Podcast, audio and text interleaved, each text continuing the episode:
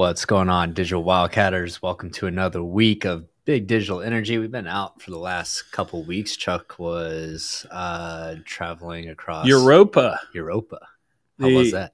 So we did. and My three kids couldn't agree on where to go, so I finally just said, "Pick a city." Kelly, I want to go to Berlin. Uh, Charlie, I want to go to Barcelona.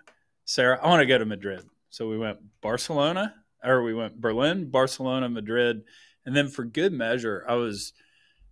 So I went to the travel agent. I'm like, "All right, how much do flights cost?" Because I just worked backwards. Cheapest flights back to the United States. Well, they were all about the same. And the travel agent was like, well, why don't we? Lisbon's kind of close. Let's check. Lisbon saved me $4,000 on flights back. So we went to Lisbon as well. That's why you need a travel agent. I never understood. I never understood the value propositions of uh, travel agents until I was trying to plan a vacation for me and the family a few weeks ago, and I'm like, this is a pain in the ass. Like I'm getting anxiety just thinking about this. So you need a good travel agent. yeah. The so the interesting thing about being over in Europe is that heat wave was real. I mean, You're it from was. Houston, Texas. I know, and and Houston, Texas has the greatest concentration of air conditioning, I think, on the planet. Our hotel was blowing about 81, 82 degrees. oh, jeez. Um, and I went down to the front desk, and this was in Berlin. And one, I have no concept of German. I mean, it makes no sense. It sounds like barking. you know, Spanish, I kind of fake my way through, pick up a word here or there. But anyway, I just went down. Fortunately, most of the Germans speaking. I went down and I said, "Hey, our AC's broken," and they said, "No, that's just all our AC yeah, no, can it's, do. not, We're not." not a broken American. Madrid hit 106 Jeez. on the uh, on the internal. So well, GW said you had good city choices, and GW is a man of culture. So yes, there we go. sounds like you got his approval. So, So, the last thing on the trip, just real quick, um, I'm going to mispronounce it. It's called Ahabra. And what that was is when the Muslims controlled Spain from call it 700 B, uh, AD to 1300 AD, somewhere in there, they built this palace. And it's the greatest preserved archi- Moorish architecture out there because when King Charles took back over Spain for the Christians, he just left it. So, I mean, he didn't tear it down, he didn't change it, he just added on. So, it was really cool because the history of this place is literally Christopher Columbus in this room signed the agreement to come to the New World. So, I stood in that room that's and it cool. is yeah it, it is a, a, a muslim palace and then it fell into disrepair and literally washington irving who wrote ichabod crane he was squatting there back in the 19th century writing a book with all these other homeless people and finally in about 1900 the spanish government went holy cow this is like the greatest thing on the planet and they've they've uh, restored it and made it a national monument but supposedly Napoleon's guys were going to blow it up because that's what Napoleon did. He conquered an area, blew everything up, and they had it all hooked up with dynamites. And somebody cut the wire, and they couldn't figure out what happened, so they didn't blow it up, and they had to get out. So that's the reason it's here today. But it, it was very, very cool. There's So your uh, history 101. there, there you go, on BDE. So while I was gone in Europe, Inflation Reduction Act, um, which I guess is Senator Manchin and Senator Schumer's version of Build Back Better Light Yeah. that came out. And, you know, is it going to reduce inflation? You know. Who knows? Let's preface this conversation first that you or I haven't we haven't combed through the bill. We don't know exactly what's all in it. I don't understand why it's called the Inflation Reduction Act. When you're spending billions of dollars, I thought we learned that um, our poor monetary policy is what has got us in an environment of high inflation. But that's besides the fact. Um, you know, a lot of people on Twitter that are involved in climate and passionate about that are celebrating this. It sounded like there's a lot of, of energy infrastructure, things with renewables and um, utilities, electric vehicles, things of that nature. Um, so I did, did, you get to dive in? I did I did read a little bit of this, and we need Oilfield Rando to read the bill and produce one of his summaries on it. But because the hard thing about reading these acts is they go and they modify the tax code. So it says it doesn't say, "Hey, here's the provision we're putting in." It says in this section of the tax code, change the word is to aren't or whatever, and you have to go trace it back. But I read from a law firm, just a summary, um, there's about $400 billion allocated to renewables. And what it does is it extends the solar investment tax credit for 10 more years. And they have within that provision, there's a 30% investment tax credit. I'm not exactly sure what that means. There's also a production tax credit of 1.5 cents per kilowatt hour that comes along with it. You and I have talked in the past. I get pitched renewable deals all the time where the premise is hey, if you put up 10, you get 10 back in tax credits over time. So you break even. And then if the project makes any money, that's where you get your return. Mm-hmm. So I don't know how that math works. And we'll get an expert on either my podcast or to come on BDE so we can talk about it and learn about it. But that kind of feels like consistent with what I've seen deals pitches on. We're going to build renewables via the tax the tax code in effect for free. Yeah, and I mean I know it included a lot of things like heat pumps for homes, uh, which are kind of a big deal. Um, a lot of people are talking about heat pumps lately um, online and the uh, efficiencies that they can bring, and so lots of stuff in there around hydrogen, EVs. I think that, there's some geothermal stuff yeah, some geothermal stuff, which you know, the week before this, I saw um, 160 million dollars dedicated to uh, geothermal, which I tweeted. Kind of, you know, Department of Energy had had tweeted it out, and I'm like, 160 million is not shit when you're talking about drilling wells. I mean, what 160 million dollars get you guys on capex at Kane? I mean, you're drilling, you know, 15 wells maybe with that, and um, but 160 million got us a big loss on 100,000 acres in the southern middle, Midland Basin, but that's another um, story. But yeah. actually, uh, Tim Latimer, uh, CEO of Fervo Energy, which is one of the leading geothermal companies, uh, replied to me, and he actually had some good insight there. He said, you know, it may not be a ton, but it's more than geothermal's ever got before um, from the feds, and he's like, and typically there's a five to one uh, ratio of private dollars to government funding, and so he said that was the case for Fervo. So ultimately, you know, 160 million dollars of government money can lead to half a billion in uh, private capital. So lots of uh, you know, my thing is is you know, at the beginning of this, kind of took a dig at it, um, saying I don't know how this reduces inflation, but you know, my thought personally has always been that I'd be happy to pay taxes if it goes towards education, healthcare, and energy infrastructure. You know, it's always the other bullshit that um, I don't want to pay. Like, I don't want to pay taxes to police the world or anything like that. And so, for spending money on energy infrastructure, I think that's typically a good thing. Now, I know a lot of grift comes into the space when you have free money flowing around. But you know, it's not something that I'm mad at that we're spending money on it. So I had Campbell Faulkner on the podcast. Uh, it's two podcasts ago, so about three or four weeks ago, and we talked about the grid, talked about ERCOT in the state of Texas, and his description was we just kind of sleepwalked into the problems we have, and basically to summarize what he was saying is the grid in state of Texas, you get paid for producing energy. Yeah. That that's it. So you supply some energy to the grid, some electricity, boom, you get paid for it.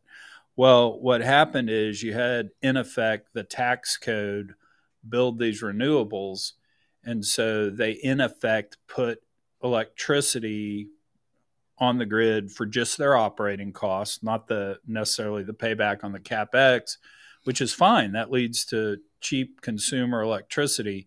It also leads to unreliability because there, as we've seen, there are days when the wind doesn't blow, the sun doesn't shine, and so we just kind of slept walked into this grid that a third of the nameplate capacity is renewables, and we're having the reliability problems we have My worry here is twofold. It's one, we go build a bunch more renewables. Are we going to have a less reliable grid without educating about it? I mean, mm-hmm. it. We may make the decision that hey, we got to get rid of CO two. It's so bad. We're going to use renewables, but just hey, so you know, going forward, we're going to have a less reliable grid.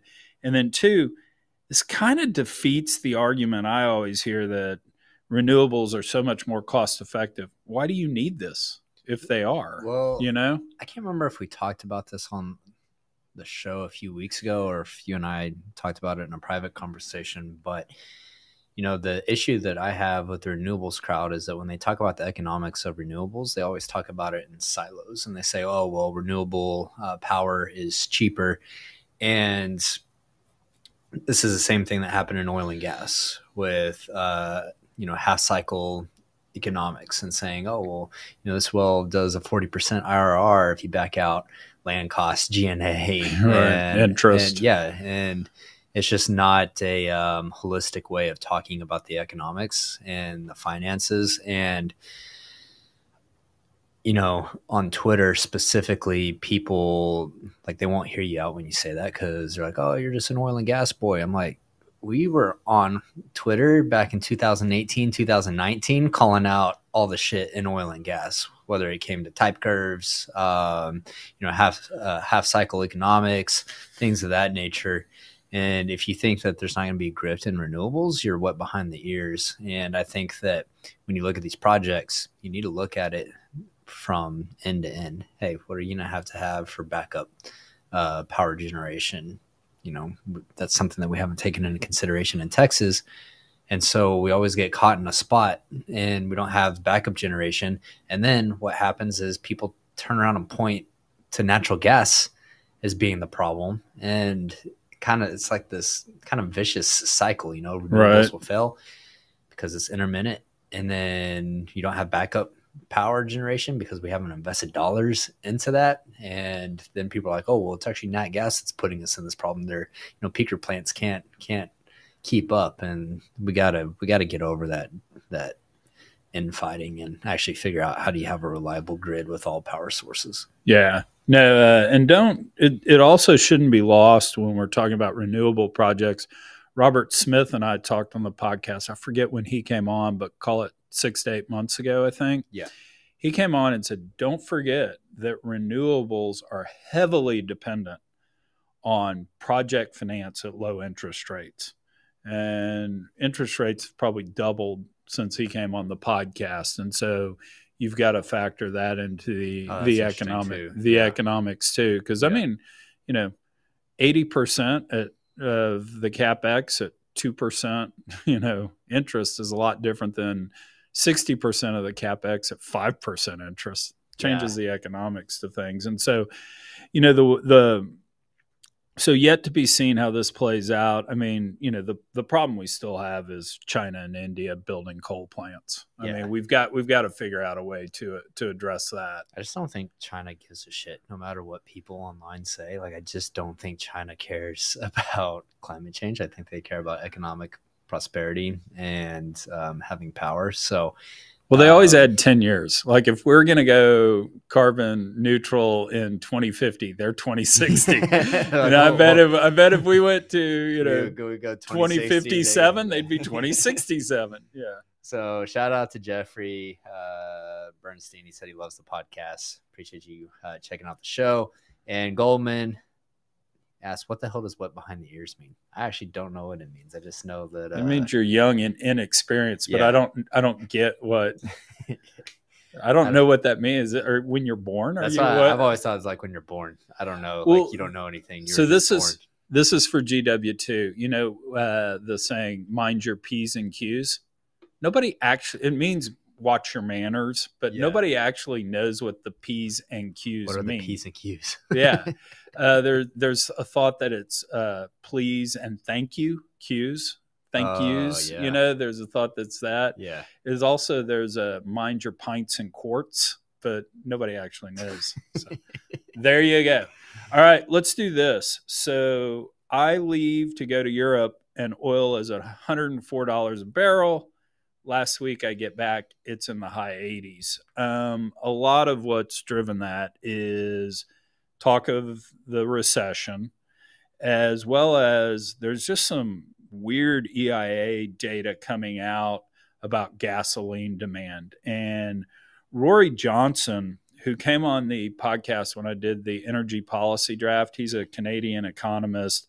He had a really cool take. His draft was he was going to buy the SPR.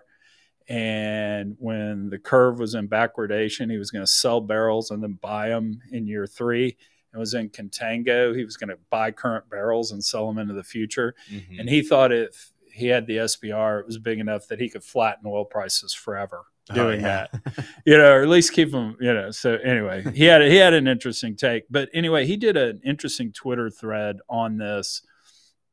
And so what you're seeing is basically the EIA does this thing called product supplied, and it appears that product supply has dropped dramatically in July, literally showing less than kind of mid 2020 type numbers when we were in the heart of the pandemic. Do we believe that? Well, here are the two issues that he points out. One, weekly data versus monthly data is always crappier. So, and the other thing that happens is the weekly data doesn't get corrected. So if they publish, you know, July, the second week, 2020 of 10, and in hindsight it was actually seven, they never go back and correct it and say it was seven. So he says that part of it is the weekly, monthly, and they were overestimating stuff in the middle of 2020, and they're probably underestimating stuff today. He also talked about how we've had 50 some odd days of declining oil prices. And really, what the definition of product supplied is, is in effect, you can oversimplify it, and it's gasoline station owners buying inventory. Mm-hmm. If prices are falling every day, you're waiting until the last absolute second to buy gasoline.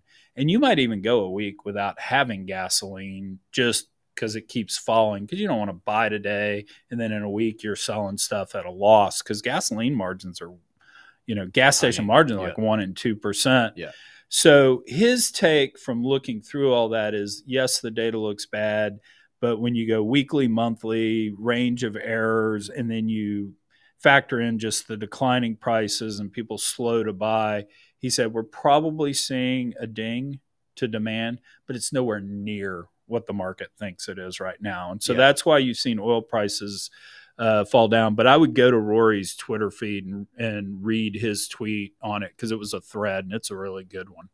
Yeah, I mean, just anecdotal evidence. I mean, people are still traveling. You were traveling. You know, we've talked about this on this uh, on this show, and um, but I mean, people are paying attention to. Did you see that picture I posted the other day about the uh, uh, John took a picture and there was a piece of paper on a telephone pole here in Houston and it said save 50% on your electricity bill and had like little tear sheets to take a number.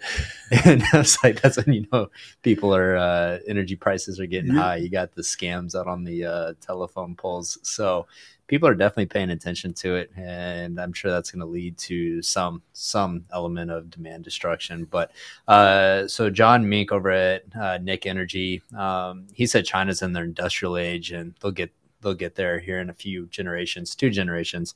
Also said that the EIA data is good at a 5,000 foot view only, and I think that we could probably all right. agree on that. I mean, if you go run EIA data compared to you know some of the uh, production analytics tools in oil and gas, I'm sure it doesn't line up. Uh, so I thought you were going to go all tinfoil hat on me and say that Biden was distorting the data coming into the mid. I was just setting you up for it to see if uh, you would go for it because there are some people that that think that that uh, that data is being manipulated to um, tell a story. And I mean, look, data doesn't lie, but humans do. So um, you know, I wouldn't be surprised if stuff like that happens behind the scenes. But I'm not going to go all tinfoil hat today. The the one thing I will say that I think is a little different than perception is people always believe kind of the spot price is actual supply and demand at that moment. I don't think so. It's a little more forward looking than it gets credit for. I mean, if you knew oil prices were going to go up 10 bucks next week, would you sit there and fill your car up with as much gas as you could? Sure. If you knew it was going to go down five, bu- ten bucks, Would you wait? Probably so. You're it's supply and demand at the moment is a little more forward looking than people think. I don't know. Here's my thing about forward price curves is that it's astrology for finance bros. so I don't think uh, I don't think it's as accurate as a lot of people. It is like the collective the collective judgment of billions of billions of dollars traded every go. day. Right, so right. it may It's not got some it, it, legitimacy. it's not right. it's not it's not right, but it's at least the best accepted. Uh, Mike Umbro said that San Diego Diego airport had two million travelers in June, exceeding December 2019. So, I mean, Yeah. that shit, No, people are traveling. I mean, I'm, So I'm watching people on Instagram. Everyone's flying everywhere. I'm like, fuck, I want to fly somewhere. So the, the the global numbers on air traffic is we're at about ninety percent of 2019, and we're probably limited beyond that because of people constraints. I mean, you see the number of flights getting canceled every weekend. It's two and three thousand, and it's people issues. All it takes is a slight amount of weather to to cause any sort of problems. I saw So- something the other day that said 25% of flights are being canceled right now or delayed. or It, delayed. it wouldn't Yeah. surprise me if that number on delayed is Yeah. right. I wonder what that impact has on um, on demand. That's got to, you know, if they ever get that issue figured out and can get flights on time, then surely demand will come up with it. But we had an acquisition this morning too. Uh, I think is, is that our last so- story for today. Uh, yeah, no, I think I th- so. Devon bought Validi- Validus. I can't pronounce it. I've got a couple of friends over there. Um, I can't we pronounce we'll call him V. We can't pronounce any of these oil and gas companies I know. anymore. it's all pharmaceutical sounding names, but uh, anyway, V had bought uh, the Eagleford, and I'm going to quote David Ramsenwood on this from the oil company formerly known as Encana. Given that we given that we can't pronounce stuff, uh, so they paid 1.8 billion dollars. Devon did for that. It's a cash offer. Um, that's basically a double and call it 12 to 13 months for uh, Validus. Um, this is this is Devon again. They did a what they call a highly complementary acquisition. They did one in the Bakken. Now they're doing one in the Eagleford. Their story is it's two times cash flow, and this is a great stat. And I got to give a hat tip to uh, to David Heikkinen because he's the one that that uh, pointed this out on Twitter. But when Devon and WPX merged, it was announced in late September of 2020. Their market cap of their equity was about six billion dollars. Mm-hmm. Uh, the two companies together, the deal closed in uh, December 31st, 2021. Since that time, December 2021 or was that 2020? September 2020 was announcement. It closed Oh, okay. December 31st of 2020. Sorry, Gotcha. yeah, yeah, Yep. yeah. I blew that. Since that time, they've distributed 6.2 billion dollars. So they've distributed more cash than the market value of those two companies. So for all the ranting we want to do about oil and gas companies being bad fiduciaries, at least That's These a pretty guys. insane stat to think about. I mean, it kind of shows the velocity that the industry turned around over the last two years. I mean, two and a half years ago, I mean, people thought oil and gas was dead, right? well, And, you know what it shows? Hundred dollar oil makes it really easy. that's that's what it I shows. mean, look, it's easy to look smart in hundred dollar oil, right? And it's uh, easy to fail in uh, low price environments when you're at thirty dollars to negative uh, thirty-seven dollars. So that's just wild to think about, though. The combined value market cap of those companies, they've distributed that in dividends. Sky then. Calentine. I mean, he's Felix one, Felix two. You know, this is I think at least his third take on it, and uh, dude hits the ball out of the park every time. It's impressive. It's hard to do in this business. Yeah, So- no, it really is, really is. One other, uh, one other interesting thing that I, I read uh, today. We are at August 9th. We've had three named storms so far, but none have risen to the hurricane level. So we haven't had It's been really quiet this year. yeah, we haven't had a no hurricane. Now, they always say that Labor Day is the start of major hurricane season, but just early on, no hurricanes so far, which hadn't happened in a long time. Yeah, especially over the last, I mean, five years. It's been pretty tough hurricane season, so we deserve a break. That'll be that'll be good. That'll be nice. All right. Well, today ending the show, we this is the first week ever we don't have a finger of the week. I don't know how I feel about it. Yeah, I don't. I don't either. I uh, I was, Chuck, Chuck I- came Chuck came back from Europe and he got soft and uh, yeah, just- couldn't figure out. there's a, no hate in my week. heart. It's just all, yeah. it's all it's all good. No, I, I mean I didn't I didn't really see anything because usually we avoid politics. We just try to use it to point out the hypocrisy. We avoid politics, but We give it to politicians, but we we point out the hypocrisy of someone trashing the energy business. yeah, and I just didn't see one. So maybe, uh, maybe if there's one I missed out there, if you'll tweet it out, I'll uh, create the video and and send it out on Twitter and LinkedIn and everything. All right. Well, hopefully next week we'll we'll return with some fire. and We'll have our uh, Fire in the belly. Yeah. But appreciate everyone that uh, hopped in on the live with us today. Always appreciate you guys dropping in the uh, chat and uh, hanging out with me and Chuck, leaving comments. We'll be back next week, uh, Tuesday, 10:30 a.m. Central, and you can catch the replay on YouTube. So share it with some friends if that was YouTube and anywhere else you get podcasts. It's uh, Yeah. it's the Spotify, audio Apple, versions on Apple. Spotify. Yeah, so So we'll catch you guys next week.